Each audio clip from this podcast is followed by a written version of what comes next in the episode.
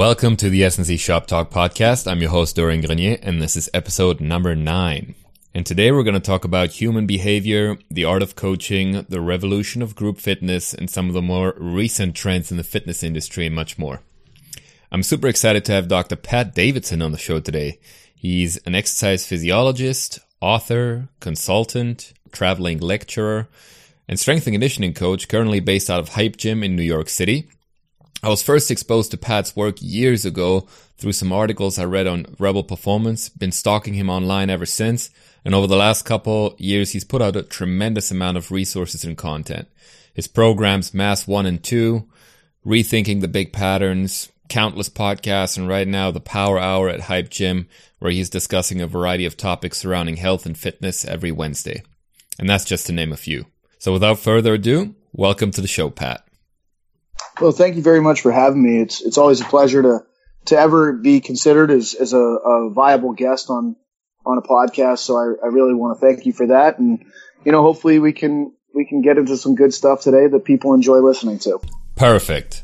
Now I'm well aware you've done this hundreds of times at this point, and I feel like people can listen to another one of your podcast episodes where you've talked in length about your background. But for our listeners, please give us a short cliff note version about yourself and who you are.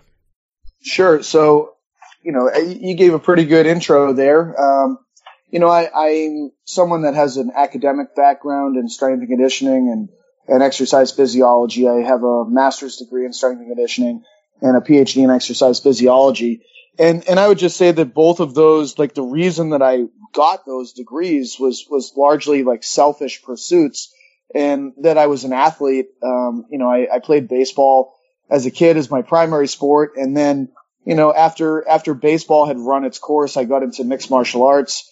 And, um, you know, I really enjoyed that sport from the perspective of like the way that you can manipulate your fitness and your nutrition to get to a body composition and, and a level of like strength, power, endurance that can really help you overcome your opponent. Um, you know, I, I, baseball is largely like a skill sport where it's almost like if you're naturally gifted, you'll you'll tend to dominate forever. But with a sport like mixed martial arts, like you know, even if you're naturally gifted, if the person that you're going against out has outworked you and is in much better uh, shape than than you are, you know, you could find yourself getting beaten by someone that that has no business beating you. So there's a you know there's just more elements to it and more more control over over the outcome that that you're personally getting, like doing to yourself in many ways. So I, I kind of fell in love with, um, with this pursuit of, of manipulation of the body through training and nutrition, uh, through that sport. And, and from there, like I, I was looking like, you know, how can I learn more information to just make myself the best possible athlete that I can become? And, and it ultimately led me towards academia. And once I got into studying exercise science and physical you know, performance based science, I, I, found that I fell in love with that as, as a, an entity. And I really enjoyed reading and writing and, and getting into, uh, you know, just further pursuits of, of, you know, human physiology.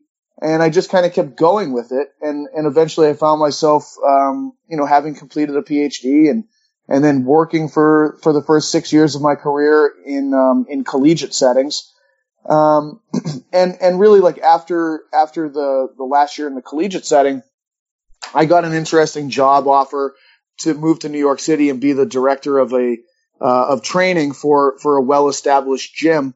And, you know, it was just like, it, it, like financially it made sense. Uh, the kind of equipment I would have access to made sense. Everything made sense, uh, to make that move at that point in time. So I got to New York and, and ultimately like that gym, which was trying to expand and turn into a new gym and, and that whole deal, it, it, it just sort of fell apart and fell through, which kind of left me as, as like an independent contractor in New York City, which I've been for the last three years now. And, and that's been kind of fun. Quite honestly, like I, I get to be my own boss. I make my own schedule. I train people when I want to. I can charge them what I want to uh, it, you know, if I want to have more free time to, to train or to be able to work on projects like books or, or presentations or things like that, I can, I have that freedom to be able to, to do that with my schedule. Um, so I'm I'm pretty happy at this point in time with with what I'm doing professionally, and um, you know, like like most of what I do, I, I try to think of of systematic models that would be as all encompassing as possible that can that can then be like utilized and manipulated so that people can can kind of whittle their way down to creating the most optimal design for an individual or a team that they're working with. So, you know, it's, it, it's always hard to give these intros because it's like, it, it, opens possible rabbit holes of discussion that you could get into, but, but I, would say that's a, that's a fair approximation of, of what I'm up to these days. I love it. All right. Well, uh, let's dive right in. We're gonna we're gonna explore a bunch of those rabbit holes you just mentioned. So first off, I believe in order to be a great coach in our industry, you have to understand human behavior and why people do what they do. So, to kick us off, could you tell our listeners about the exercise revolution for group fitness that's happening at Hype Gym right now and why, first off, why it works and the thought process behind the concept?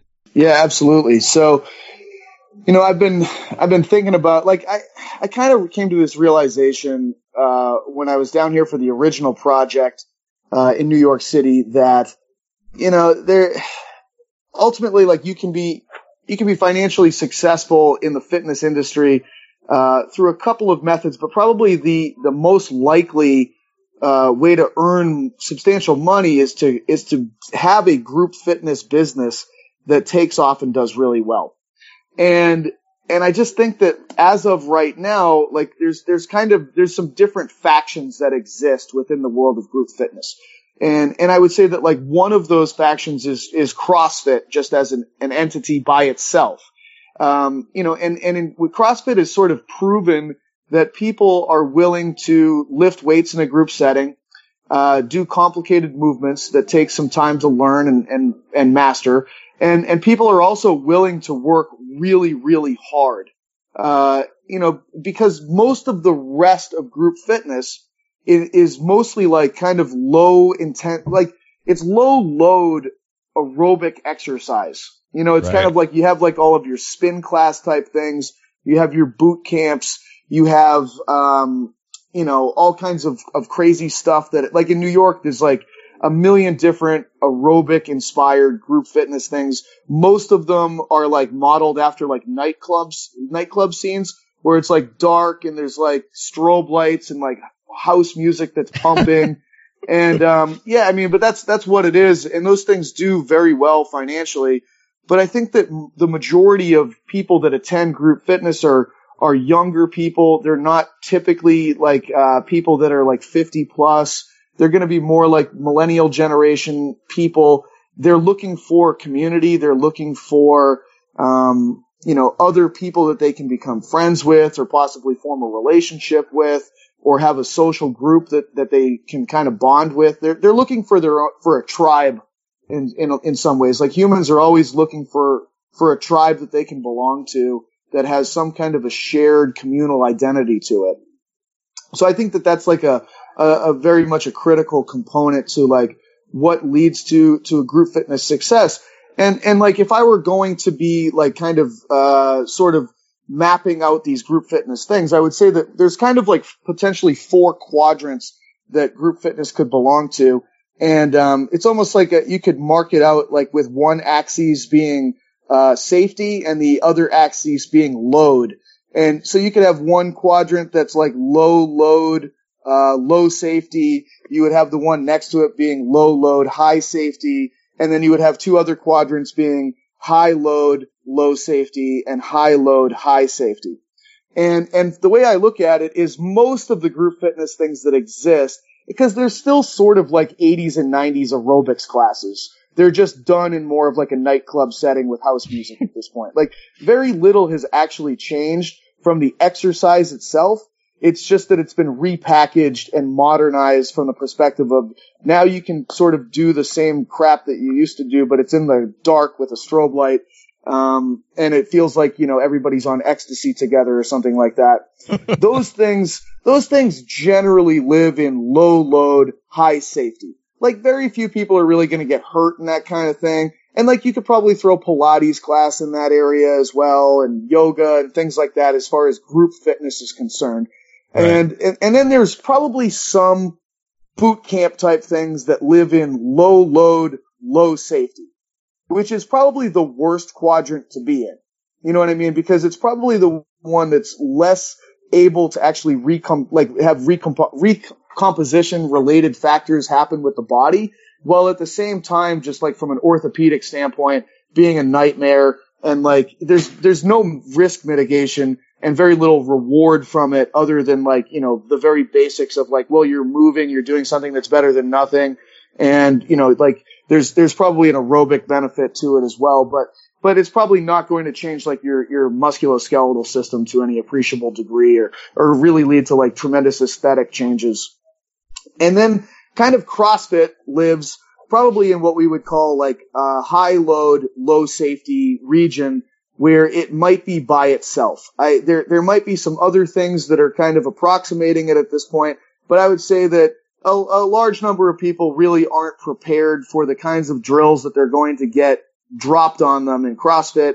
I think CrossFit is evolving and doing a somewhat better job of trying to give appropriate, like, cause I would just say that like high complexity, high load drills done under a fatigue state is a bad idea from a Dangerous. safety standpoint. And, and so it's kind of like, can we create something that lives in the high load, high safety group fitness experience, which is a really difficult kind of nut to crack in some ways. Like that's a, you know, if as soon as you take a lot of people and have them try to lift weights together, you're probably going to have a ton of disasters actually pop up. But, you know, I've, I've really tried to go about doing some due diligence in terms of figuring out ways that you can actually accomplish this stuff. And for the most part, most of the answers that I get brought back to are that, that I think Keiser equipment, which is, you know, a pneumatics based, uh, resistance training line is probably the easiest way to accomplish that. Uh, and, and like, if you just kind of analyze the most common injuries that take place in a weight room, number one by miles and miles and miles is actually people dropping weights on their feet or their hands. Um, like that blows everything else away. So if I was to like, you know, just from the standpoint of like having a lot of people working with weights, just simply by stripping bars constantly and like changing the weights on the ends of bars or putting dumbbells away or things of that nature, eh, as soon as that happens, the number of injuries that are going to take place goes through the roof. Uh, because people are going to drop weights. They're going to bounce. Uh, people will drop dumbbells off the rack. They'll hit them in the foot. You can have a lot of problems happen from that. I mean, I've just seen too many examples of people dropping weights on their feet and really horrible things happening from that where it's like, I don't want that to happen under my watch. And if I can prevent that in any way, shape or form, I, I, I think it's a major accomplishment. So, so with most Keiser equipment, they do have racks that kind of mix uh, air pressure with with barbells, and you can add uh, iron resistance and plates and that kind of thing to them. But for the most part, like you can, you're you're changing the weight with a push of a button that alters the amount of air that's present inside of a cylinder that a piston is going to move through. That that really just it's changing the pressure, which reflects itself as weight that you're going to feel while you're doing an exercise. But if I'm if I'm running group fitness, I, I think that that's a really critical thing. Like if I'm doing some kind of a circuit training class and I've got uh, people going in almost a factory assembly line from station to station, I can change the weights very quickly and I can change the weights very safely. And you know, with there's a there's a number of additional pieces with Keiser. Uh, you know, you can move loads at high velocity without worrying about a lot of orthopedic things because you're unable to create a momentum phase while you're lifting it. So there's constant feedback on the muscles and joints, um, which just from a proprioceptive standpoint is great in terms of of just not leading to like uh, you know kind of odd eccentric or or transitional period muscle actions that that oftentimes cause muscle tendon unit disruption or, or injuries that happen kind of at the the distal parts of of uh, muscles and the muscle belly. So, you know, there's, there's a ton of, of things going on, but, but the hype gym concept revolves around using, using Keiser equipment. And, and from the standpoint of safety is a big part.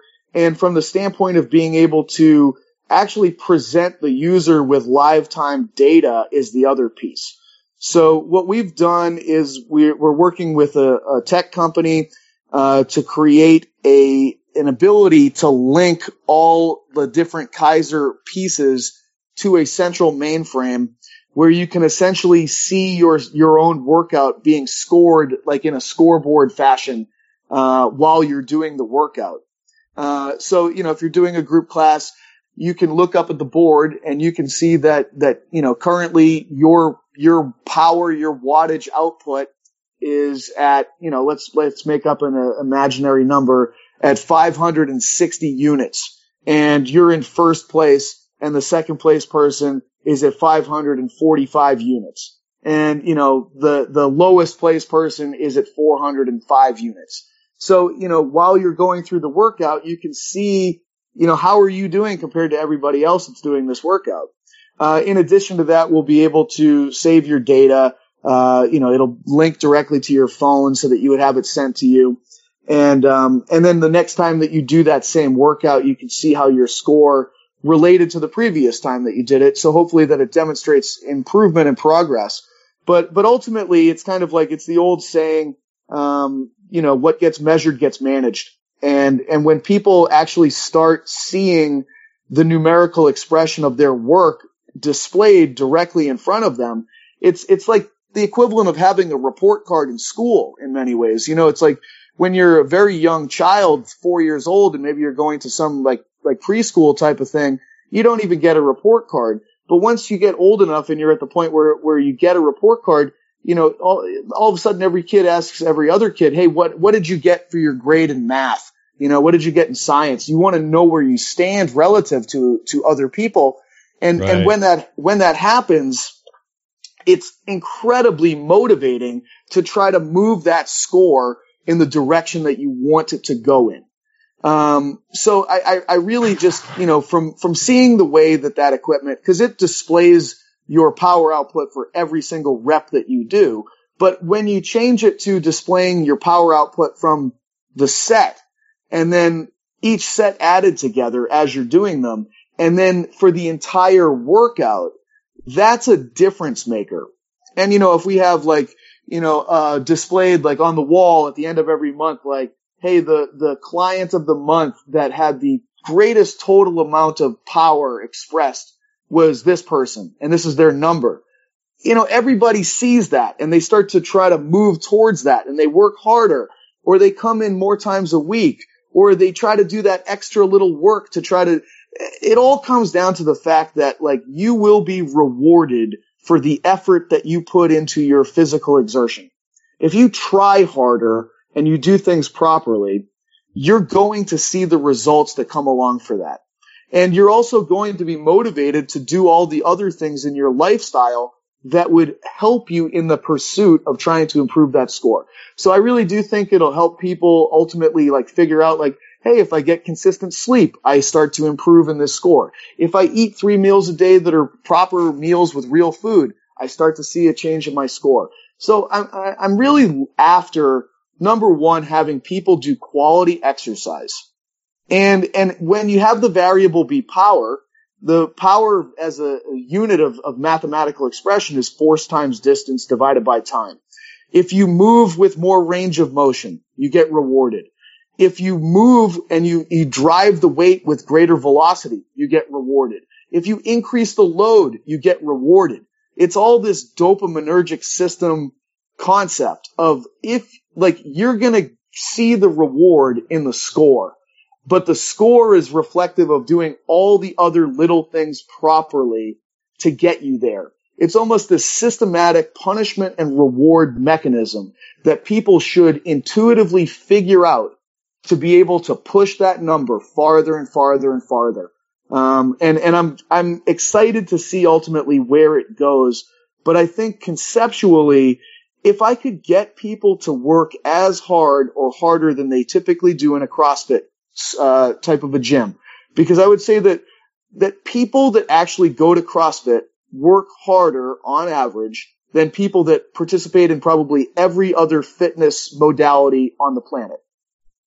Right. If I can get you to work that hard and prevent you from getting yourself hurt in the process, and potentially improving the status of your joints and the, the structure of your body, I, I think that that will do a tremendous service for people that want to get the best results that they can from exercise, but have been kind of butting their head into a wall because they're getting misinformation or they're not following a, a reasonable program or whatever it is that's that's holding the majority of people back on this planet from from getting the proper reward from the effort that they're trying to put in. Wow. Yeah, this is this was brilliant. I mean, there are so many things uh, we could we could dig a little deeper. As you know, there's a brilliant guy named Robert Sapolsky, whose books and lectures I recommend to anyone I come across. He's done some amazing work with bonobo chimps, other primates over the years. And one experimental design he references quite a bit in his talks it shows how the mesolimbic and mesocortical dopamine system works.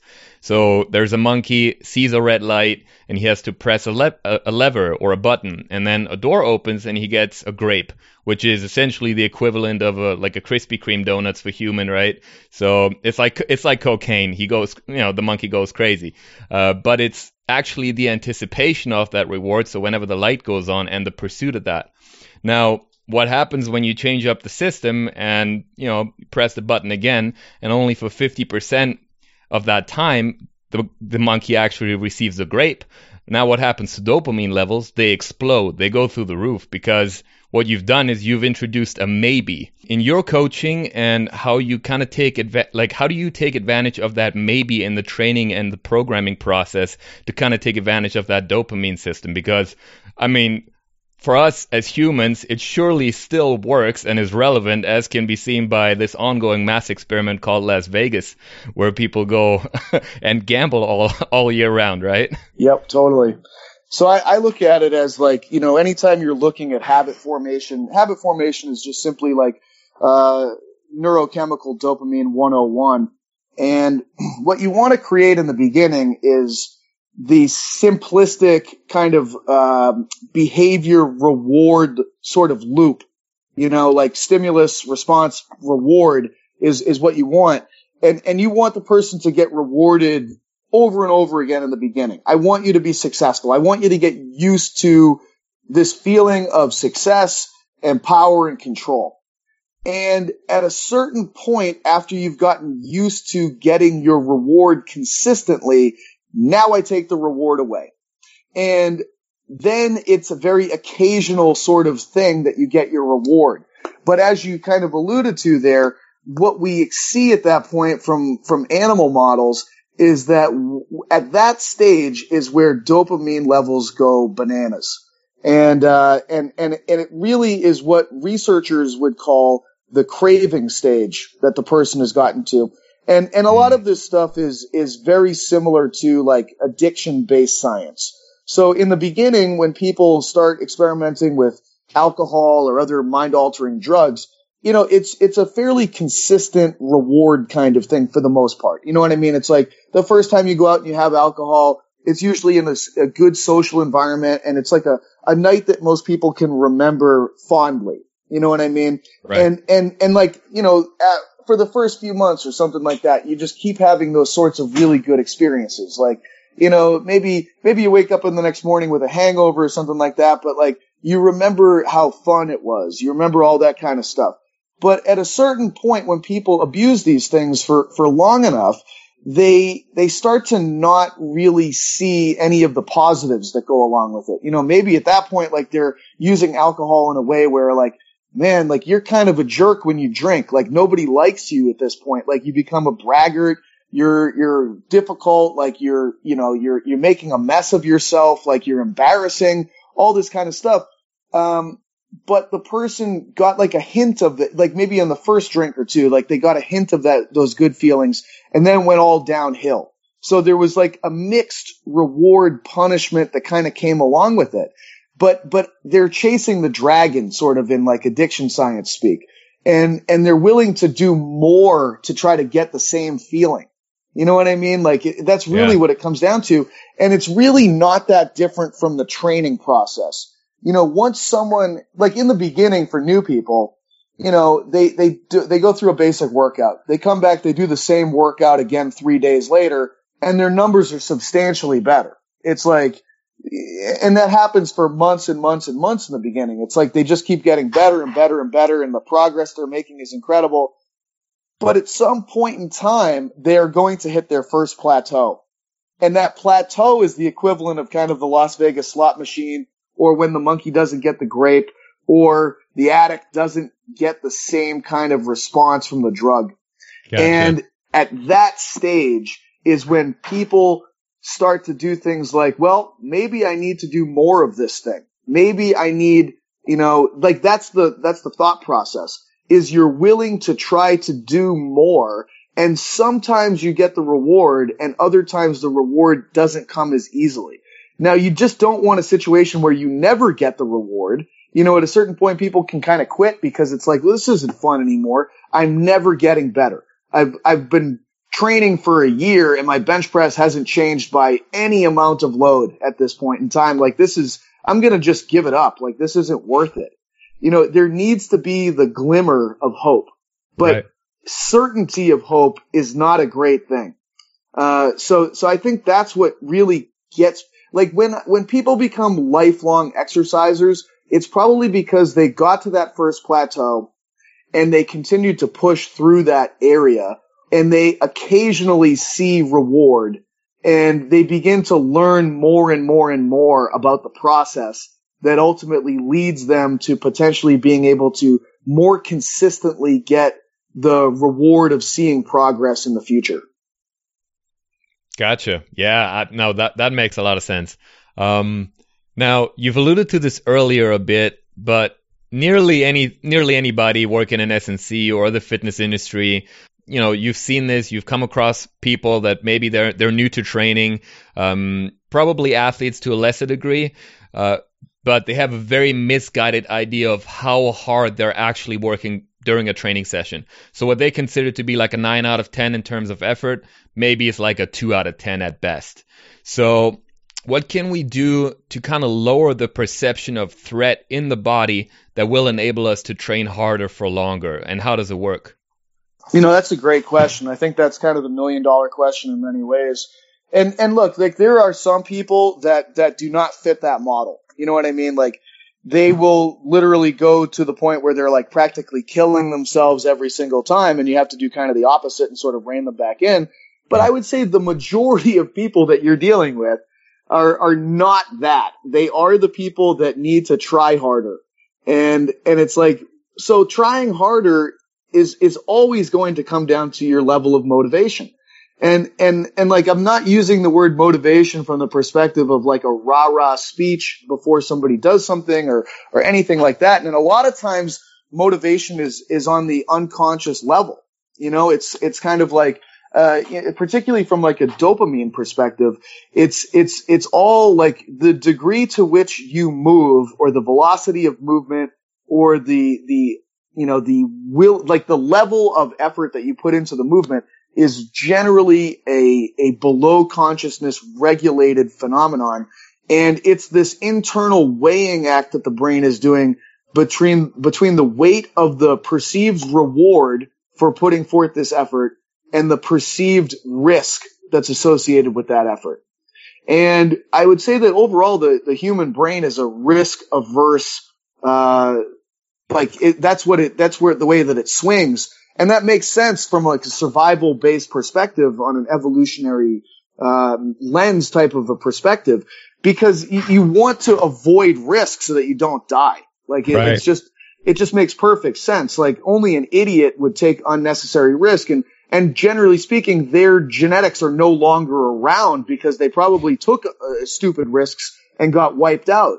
So, you know, it's, it's always this case of like, well, what's the point of doing this? Like there's, there's really like, I don't understand the underlying reward that would cause me to want to try that hard. Like that's a dangerous thing. Like I'm not going to try to deadlift that weight. That's, that's idiotic. like, you know, that could break my back or something like that.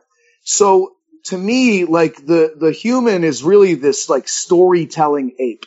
And, um, you know, I, I think that like what we believe in are myths that we create through cultural phenomena. And, um, and, and people are, people have been willing to die for stories for thousands and thousands and thousands of years. And, and what I need to do from the perspective of being a coach is to get you to understand a story that you feel is like connects with you on some level that, uh, that causes you to have this unconscious level of, of, of feeling of motivation for why you need to do this physical act because you need to outbalance the risk on the other side with the perceived reward for doing this movement and putting that level of movement into it. So to me, what the storytelling comes down to is it like, you know, oftentimes that, uh, you know, when I was teaching undergraduate courses, you know, um, for, for exercise physiology, for instance, like exercise phys 101, uh, you know, the, one of the first statements I would make would be that physiology is considered to be a descriptive science. You know, that's, that's the, the area that it's kind of packaged in from a scientific perspective, which means that I'm telling you a story about the way that your body works. I mean, that's, that's what description is. Like it's, it's, I'm trying to get you to understand. I'm, and I'm giving you an explanation. Now, I believe that my explanation is one that is supported by the scientific method, but it's still a story nonetheless. Like science is a philosophical uh, construct, and and all philosophy comes down to a perspective and a worldview. It's just that science attempts to be able to kind of like as close as possible objectively test and determine that which is probably untrue and can be discarded so that we have more likely explanations that are a closer approximation to the ultimate truth, which we may never be able to unearth. But if I explain to you the scientific phenomena of the way that we manipulate your physiology through specific kinds of physical work and the outcomes that are derived from that, I feel as though that's my best story to be able to drive humans to actually work hard enough to the point where they're, cause they're, nobody's going to want to lift weights that are challenging. People aren't going to want to lift those kinds of weights to the point where they're close to or at the brink of failure. You know, they're not going to want to do that over and over and over again. They're, right. they're going to throw up all these kind of inhibitory mechanisms, whether they be, you know, uh, Golgi tendon organs or their mind. And, and it's like, I'm trying to override those things in most people. And I had tremendous success coaching teams of, of kids that were competitive lifters, largely because I also had those same students in the classroom and they would have mm. me for like four hours a day teaching them the science of, of exercise physiology and strength and conditioning and program design and, and all of those factors. And then at, at night, we would be in the weight room all working on the same program and they would begin to, as the semester and the years would go along, be like, Oh my God, that's why we're doing things that way. You know, they would have those kinds yeah. of moments. And as soon as they had more and more of those moments, you would see the way that the doors would unlock and the levels of effort would change and the results would pile up. And, um, you know, it's, it's hard to do that with general population people. You have to come up with these shorter, more simplistic stories that you get them to buy into. But humans have been buying into short, simplistic stories that have been fairly inaccurate for a long time. But it's, it's the belief in the story that you're selling that will most likely drive the, the unconscious perception that this is the secret strategy towards moving towards the thing that I desperately want more than anything else in life that I think is really the key to being able to get those people to shift what they think is like their, their ultimate level of work. Because as you said, it's usually probably closer to somewhere around a two to a four out of 10 as opposed to a nine or a 10 out of 10. Right this is like right in line with what I had as my next as my next uh, question. So it kind of fits right into the whole storytelling bit. And essentially, how do you get general population, or maybe maybe they're not athletes, they don't really care about knowing the ins and out of how the body works and whatever. You know, they just want to get jacked. And how do you get them to, as Mike Israetel would say, embracing the suck and moving into a better direction on the kind of fuckery to results spectrum? So, you know, in the beginning, I think that most people are just chasing sensory experiences. And, and that's, it's, it's an odd thing, but like, I don't know what kind of sensory experience most people are looking for, but it's, they, I think they're, I think a lot of people are looking to feel this, this, like like a sense of like striving and working hard in some ways, like whatever that means. And I, I think that for most uh, most people that are not like exercise aficionados, like their perception of what quality exercise is usually revolves around something having to do with a heart rate response. You know, so yeah, and and so in the beginning for for most people, I do a lot of aerobic challenging stuff where their heart rate's up and like and, and the other reason I do that is, is that it's very easy for them to see their, their, their numerical results change quickly because the aerobic system is just capable of so much possible adaptation. You know, it's, it's like, uh, like if we do a very, like I, I have these just simple, very aerobic sorts of protocols that I do with people that, that usually involve like, you know, either like a, an assault bike and some, some calisthenics and a treadmill or something like that and, and it usually takes somewhere between like 25 and 40 minutes to get through these kinds of things. But people, people on day one, maybe they're at 45 minutes. And the next time we do that same workout, they'll oftentimes see themselves at like 39 minutes, 38 minutes. And it's like, Hey, mm-hmm. look at that. You just, you just improved by like six minutes over the last time you did it. And they're like, holy cow, that's pretty good. Uh, and, and people love seeing themselves get better at things. So I, I try to pick things that I know that people are going to get better at very quickly. So I, you know, like slow speed strength, you know, like, like your basics, like bench press, squat, uh, deadlift.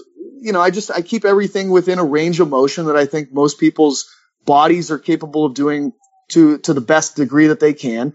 And, um, and usually like if we just train quasi consistently, you're going to see those big basic strength numbers change, particularly for untrained people. And, right. and then I also do aerobic stuff with them. And I just do those things kind of simultaneously in the beginning. And then they see like, wow, like my numbers are really changing. Like they just need to witness something going in the right direction that's, that's undeniable and fairly substantial. And, and at that point, like people begin to have a level of trust in you. And, and it, and then it's kind of like we can move this program more and more towards the recipe that will lead to body composition changes that most people are looking for, which for the average person is like, I need like fairly, you know, minimal amounts of aerobic stuff. Like I just need you to kind of walk and accumulate like at least 8,000 steps a day. And from there, we're probably going to fall like generally like hypertrophy oriented, like bodybuilding style resistance training. And if we can do that and simultaneously get you on a reasonable diet, then you're going to probably see 99% of the results that they're after. So it's, it's not like this complicated thing, but, but most people, I don't know what, like, I, like, especially in New York, I don't know what, what kind of crack they're smoking or something, but they, they just think that they, like, they're, it has to be, like, these programs have to be so elaborate and crazy and like, we have to like be flipping you upside down and doing handstand walking and like, like aerial yoga and, and all this stuff. and it's like, man, like, you know, like you're, you're like a 45 year old man that like you need to just kind of do basic lifting, you know, walk and move and then like eat, eat real food. Like, you know, like it's, it's really basic shit that's not that exciting and, and just be like very consistent about it. And, and if we can do this and progressively move you in the right direction so that your numbers are, are just, you know, which should improve for, for quite a while for most beginners, then, then everything that you're looking for is going to happen. But nobody, it's like pretty much everybody's almost on the same program ultimately. Um, we're, we're very similar animals. We're, we're pretty homogeneous in, in, in terms of our, our shape and structure and that kind of deal. And, and also the recipe of what leads to like, you know, uh, acquisition of muscle and, and loss of fat. Uh, so it's like everybody kind of wants to feel as though they're, they're like this individual special snowflake when in fact, like most people need the same kind of stuff. Um, but they don't want to believe that story or think that that's the approach. But that's, that's kind of what, what I do on a, a daily basis with new people and, and what I continue to do with people that have been with me for a while is, is they go from that spectrum of fuckery to like normal training of, of consistent high level work of appropriate range, like appropriate biomechanics of basic lifts that are done in rep ranges and set ranges that correspond with what we know about kind of hypertrophy oriented changes. So I'm just, I'm still kind of looking at like most muscle groups needing somewhere between 10 and 20 sets a week. And, and most of those sets probably are like, you know, zero to three repetitions in reserve at the end of the set. And, um, and then, you know, we figure out how many calories maintain them and if their goal is to gain mass, then we increase those calories by about 250 to 500 a day. And if their goal is to lose fat, then, you know, we, we, we go in the opposite direction. So it's, it's the same shit that everybody that's ever gotten results has ever done in the history of exercise. Yeah, it's funny, hey? The basics seem to work consistently. No, I love that. So you've you've you've just touched on it. I can only imagine the types of people that you probably come across in New York City. Would you mind giving us like an instance on how you handle some of your more, more difficult clients um, when it yeah. comes to the different personalities you're dealing with? For sure, and I'll tell you about the ways that I've screwed up, you know, and and how I've you know I try to avoid those things now uh, at this point in time after learning some some lessons. Like I would say that you kind of have like this this category of like female clients that are terrified of like bulking up by lifting weights. And, um, you know, like they're, they're, they're going to exist forever. And right. like they're very like emotionally, uh, like in a stranglehold with that. Like, and, and like no amount of logic or reason or scientific presentation is going to change their opinion on that. Um, like it, it just, I really don't think it, it ever will. Um, but they do need people to work with them that can help them and, and give them something reasonable to do and, and progress them in, in, in good ways. But, you know, it's, it's always the same thing. I don't want to lift weights because I don't want to look like Arnold Schwarzenegger. I don't want to bulk up. I don't want to, I want long, lean muscles. I want like dancer body, whatever it is. And I go, oh, I totally understand what you're saying. Like, you know, like one of my goals is like, you know, I, I'm trying to get taller and I'm looking for length and I want my arms and legs to be much longer as well. So, you know, I've noticed that basketball players tend to have shorter torsos and very long arms and legs and they're usually really tall. So I've been on this basketball program for the last three months and, um, you know, I try to spend as much time around basketball players as I can. I play as much basketball as I can. And I think it might be starting to work. Like, I mean, I'm still five foot six and I still weigh 230 pounds, um, with like a five foot three inch wingspan. But I really think that if I just stick to this, that I'm going to get taller and have a basketball body. And, um, you know, so it's like, and, and they, they like have this realization like, oh, this guy's an asshole and he's totally right. Like, you know, I can't, like, this guy's not going to get taller and longer by playing basketball like basketball players are end up in basketball because they're tall and long. Um, but you know, all all I ever did was like alienate these people. So it's it's kind of like I never disagree with that population anymore. And in the beginning, it's kind of like, yeah, I'll just like stand next to you as you do the elliptical, um, and you know, we'll do abs and we'll do like these tiny little glute exercises, and we'll get zero results, and and that's fine, like because like you know, somebody else can, could make that money and it wouldn't be me. And, right. and over time, like maybe I can, I can sneak something in there. Like maybe I notice that for whatever reason, this person is willing to accept like a kettlebell deadlift because they feel their glutes work. And mm. they're like, okay, well, yeah, I've actually kind of noticed like I, this has gotten some change from that. And it's like, oh, cool. Like, you know, maybe we'll try this other thing and like surreptitiously, like under the, underneath the scenes, like you slowly move them away from, again, it's that fuckery to training spectrum. They're like so deep into fuckery that it's like, you know, you're dealing with this like completely different species over here and, and like you just have to like work with them. It's, it's like trying to deal with a child or something. You know what I mean? Like you can act really smart and sarcastic with a child, and that's a great way to make that child have a complex and a big problem. You know, like what you should do is understand, like this is a kid. Like they have no control over this. Like I'm not gonna, I'm just gonna like make them happy and smile and get them comfortable with me. And maybe it'll take a couple months, but if I keep showing up and being like a normal person and mm. like, and show that I care about them, over time, they're to trust me more and more and more. And they might come out of their shell a little bit and they might try a couple of new things. And if we try these new things and we get results, then we can try a couple more things. So I, I really found to like, you know, like it, it's, I, I think like in some ways being married has helped. Like, uh, you know, just because you win a fight intellectually doesn't mean you get what you want. Right. And often, oftentimes it just causes the exact opposite, opposite to happen. So like, I don't care about trying to like look smart for clients anymore or win these fights. I mean, look, don't get me wrong. I just had this argument with a client this morning about acupuncture. You know, there's mm. always something that comes up where it's like, you know, and I was trying to tell him about like sham shoulder surgeries and how like he's, and he just, he was like getting pissed. And I'm like, okay, let's, let's just change the topic. Like, I could send you scientific studies, but it's, it's, it's, this is pointless. Like, this is like, yeah you know, arguing with my wife about the garbage or something like that. you know, I hear you. Yeah, absolutely. I, I, think I think you're right on the money there, and um, that's a great lesson too. Yeah, I've I've and just to just to go back to that basketball example, I actually had a mom um, put her two kids into basketball bec- for that exact reason because she she thought it was going to make them taller. So there are people like that as well. It's so just, it's so crazy. It's just so an crazy. FYI. Um, That's amazing.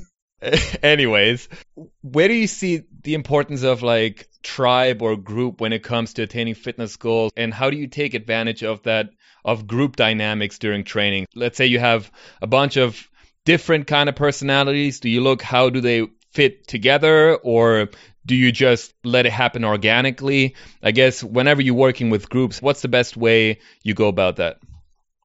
That's a that's a great question, man. Um, you know, it's it's like like group dynamics is like a whole entity into itself, and it's it's funny like having like taught a number of classes where like people are forced to be in this class together, and like sometimes it's like you see the the roster or the roll call, and you can like recognize some of the names and you can be like, oh, this is going to be a really cool blend. And then you get in there and it just doesn't work for whatever reason. Like the collection of people changes everything. And, and, you know, it's kind of like that, like in general, like you just, like even if you, have got a group of friends and like you, this one person joins the group and they can change everything, either mm-hmm. in a mm-hmm. good direction or a bad direction. Um, so it's, it's really like, human group dynamics, like there's there's a lot of uh, you know thought processes that the entire reason that our brains are so big is that they exist to be able to try to solve this this social interaction puzzle that we're presented with.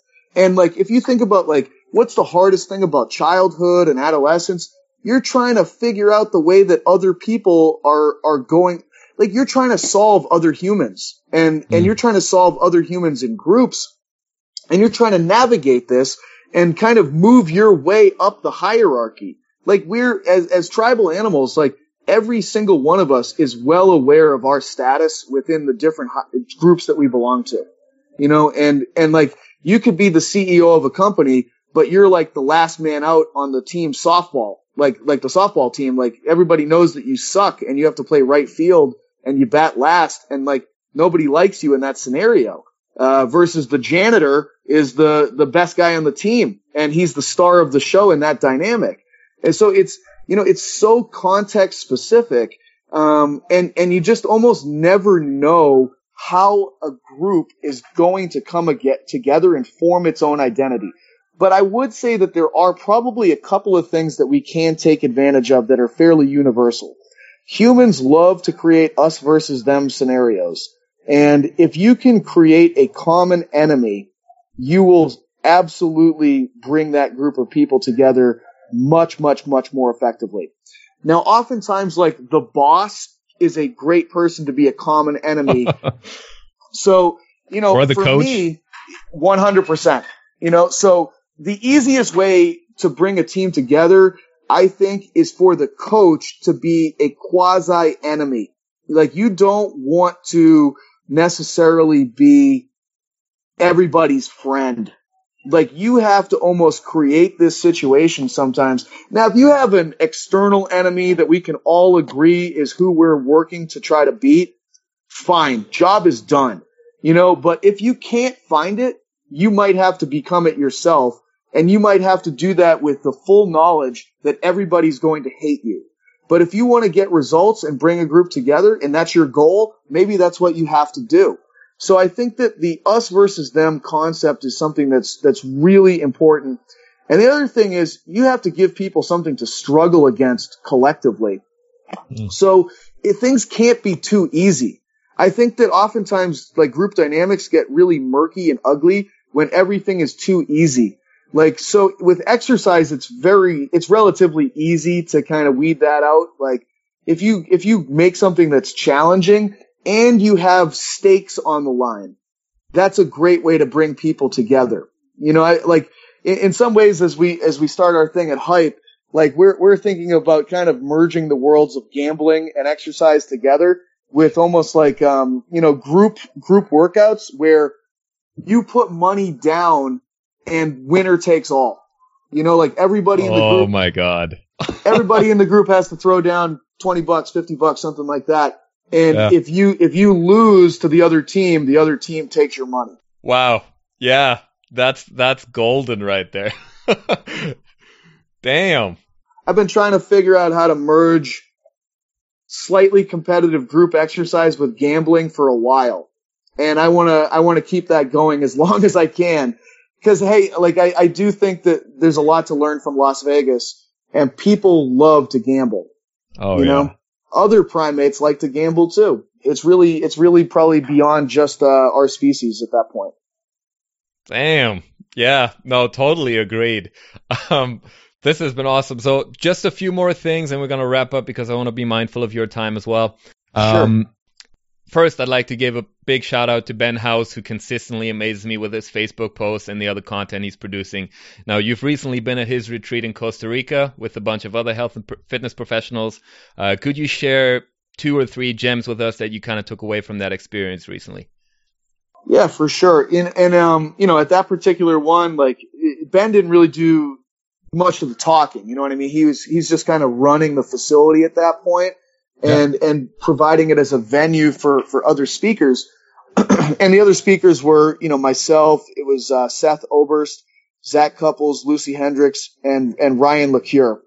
Uh, and you know, so it was it was really great in terms of just like you know getting a lot of the biomechanics stuff from people like myself, Zach, and Lucy. Uh, Ryan was sharing a ton of information on like nutritional side of things when it comes to like what's really going on with like um you know dieting and like fat loss you know what's you know in terms of like trying not to lose muscle losing fat and then if you're regaining weight like what's what's taking place there and really using a lot of like natural bodybuilding uh, and and research that kind of is, is as close to that as possible to be able to tease out some of those details and and Seth is just kind of this like unbelievable master of, of sort of like the, the psychological elements that correspond with, with our bodies and what we're, how we're kind of merging our, our emotional systems and our, our physical state as, as kind of one thing. And, you know, I don't know if, if people have read like the, the body keeps the score. It's a good like introductory type of book to, to some of the things that Seth does. Um, and, and, you know, like, I think that like to bring it back to Ben specifically, because even though he wasn't a speaker, he provides the venue for these things. Right. And what one of his, you know, primary missions is that he's trying to demonstrate to people in this field that, you know, we can be doing all of this stuff around the periphery. We can try to be implementing training. We can be trying to implement uh, nutritional changes the biggest rock or, or at least the, the easiest way to accomplish most of the things that we're trying to change is through changing the environment. And that's what he's doing. He's taking you out of traditional Western culture and, you know, living in, in either like a suburban or, or urban kind of environment. Um, and he's taking you and he's bringing you to a mountain in the middle of a rainforest where you get kind of dropped off. And, and now there's like very little to do in some ways. Like there's no TV. There's, you know, there's other humans. There's a weight room and we're going to have like, you know, meditation in the morning, group breakfast. We can, we're going to have, um, meditation, breakfast, education, training. Now we can have an excursion of like going to the beach or a hike or something like that. We're going to come back. You can have a little bit of time to relax. We're going to have dinner, meditation, and then you can have, you know, you can have your, your night free after that. But, but what it does is like, you know, there's, there's not all of this peripheral stuff going on. You're just kind of with other humans for, for the whole day and you're being social with them and you're creating these, these actual groups and, and that whole deal. And, and you end up talking to people probably more than you usually do as compared to like, I don't know, seeing people at work and then getting distracted by your phone or your computer or whatever. You engage with other people and you, you kind of feel the way that that works. And, you know, you're going to eat food that was grown locally and, and sourced locally in that place that was prepared by a chef on site who, who makes it in a, a manner where, where, you know, it's not deep fried and, and covered with like, you know, so much oil that it's drowned and that kind of deal. Yeah, yeah. So by the end of this week, you typically feel pretty amazing. You know, you've been smiling the whole time. You've been sharing time with other people that value fitness and health and nutrition. And, and then you kind of get sent back to wherever it is that you live. You get dropped back into your regular world. And, and you, you're kind of now, he almost like screws you in some way. You're, you're stuck with this realization like, wow, Damn. that's the way yeah. that life, life can kind of be in some ways. And, um, and I know that like what he wants is to, for people to, to begin to create their own, their own versions of that wherever they are, you know, and, and, and in many ways, that's kind of what I'm trying to do here. Like, like we try to have a, a really good community at this gym and, and we have a lot of people trained together and we joke around and we smile and we have fun and it's like, this is the way that life can be. It doesn't have to be this like, this rat race, uh, of, of being in a cubicle all day and, and like not having a mission or a purpose. Like, so, so I think that like what Ben is doing is unique because so many people are sharing this information in books or podcasts or at seminars, but he's literally dragging you into it and making you live it for a period of time so that you actually have to acknowledge it as something that you've experienced. And, um, and, and also just like, you know, the way that he is as a person and the way that, you know, he, he did some introductory type talks. You know, he's, he's just, um, he's unlike anybody I've ever met. And, uh, and I, I'm just, I feel very privileged to know him. And, and I love that the guy's always ready to do the next thing. You know what I mean? His, he, he lives this stuff to the highest degree of anybody that I know. And it's, it's always kind of like, you know, maybe he'll hit me up and he's got like this idea for some crazy thing to do. Or I'll do it in the reverse order.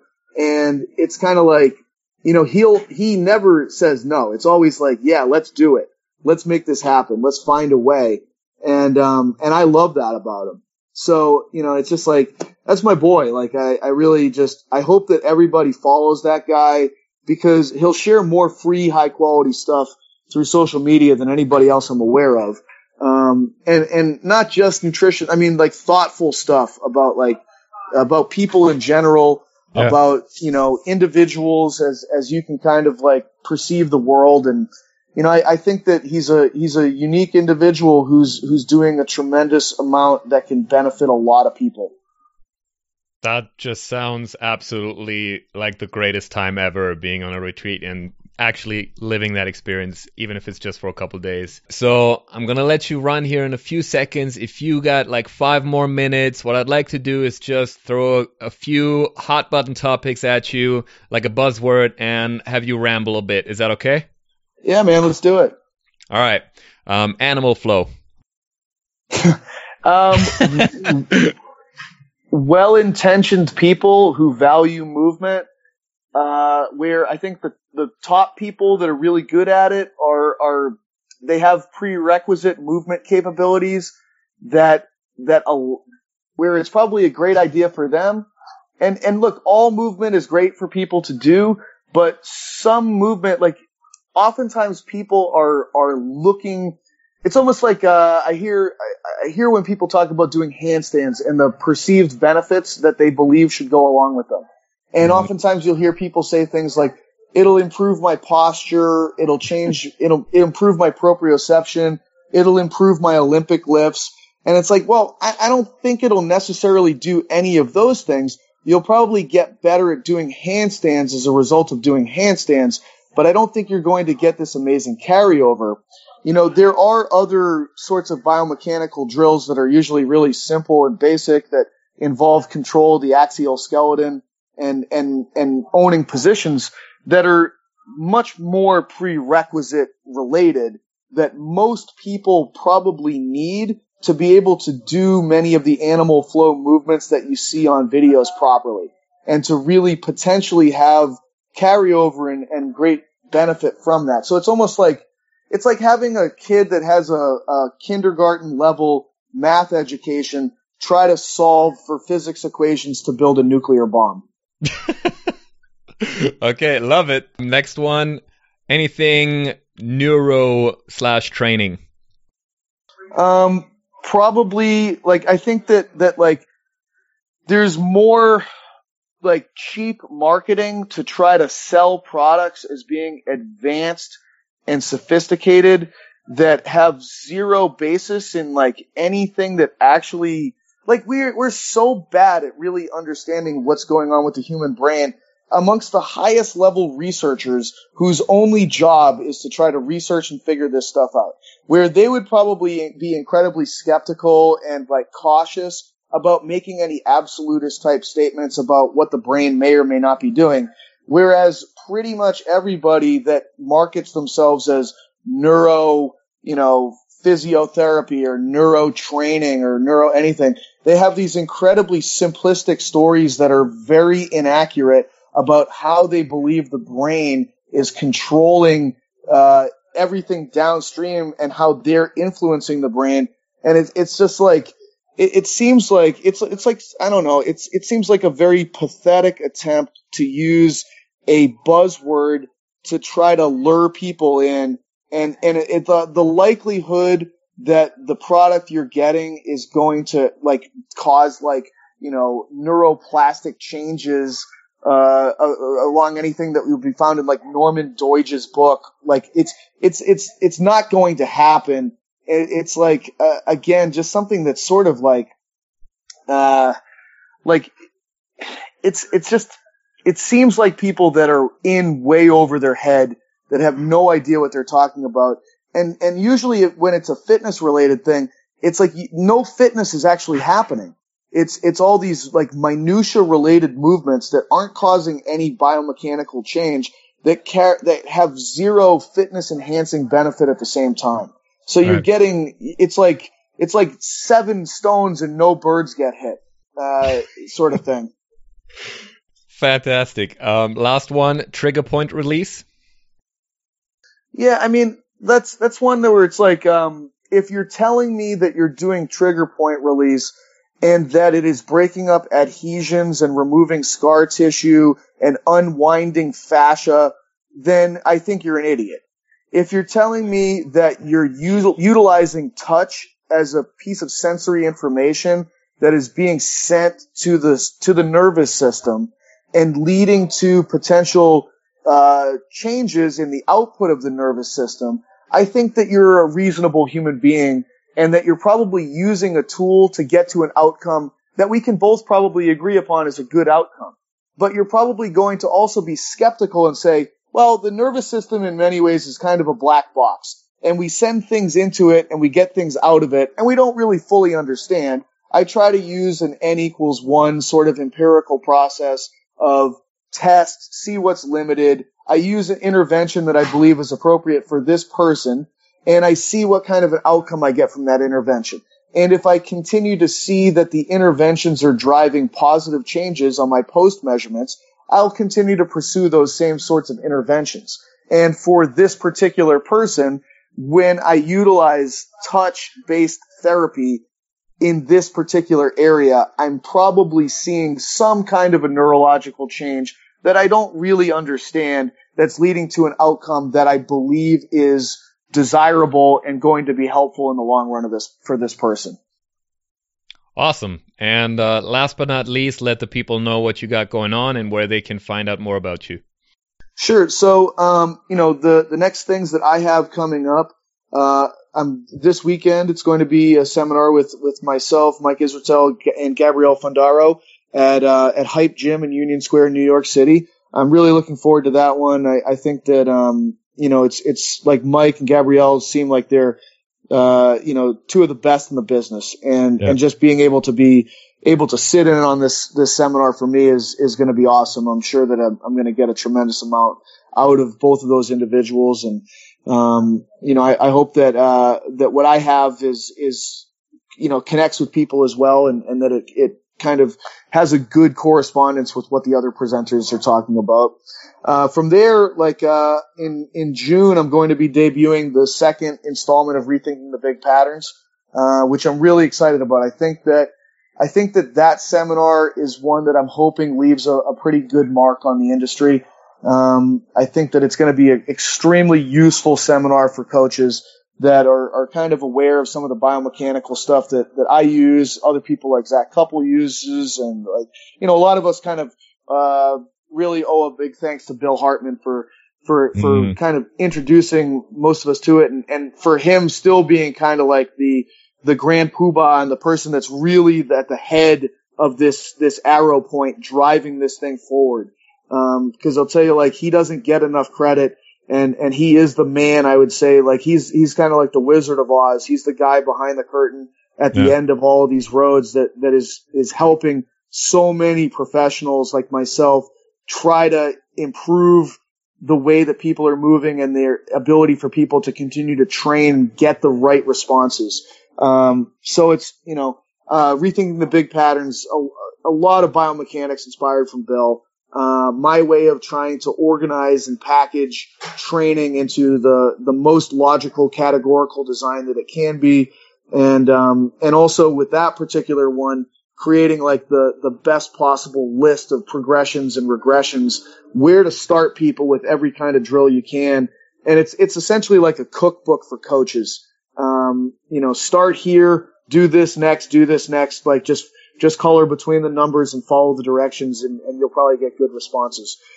so that'll start in um, in Massachusetts at Pure Performance on June 8th and 9th, and then um, the next one will be with with uh, Jim Ferris in Philadelphia on June 22nd and 23rd. I've got a third one in New Jersey with uh, Mike Baker at Bolt Performance on August 10th and 11th, and I'm trying to finalize one in Arizona um, in September. So, so those are the next things that are lined up for me. Awesome. Online presence for you is drpatdavidson.com. Is that correct? That's correct. That'll bring you to essentially everything that's under my name, uh, social media pages, books at Rebel Performance, every article and podcast that I've done. Fantastic. Well, thank you so much for being on. It's been a real pleasure talking to you. And I'll try to make it down to New York City and link up in person to see for myself what's going on and what you guys are up to. Thank you so much. Thanks, Pat.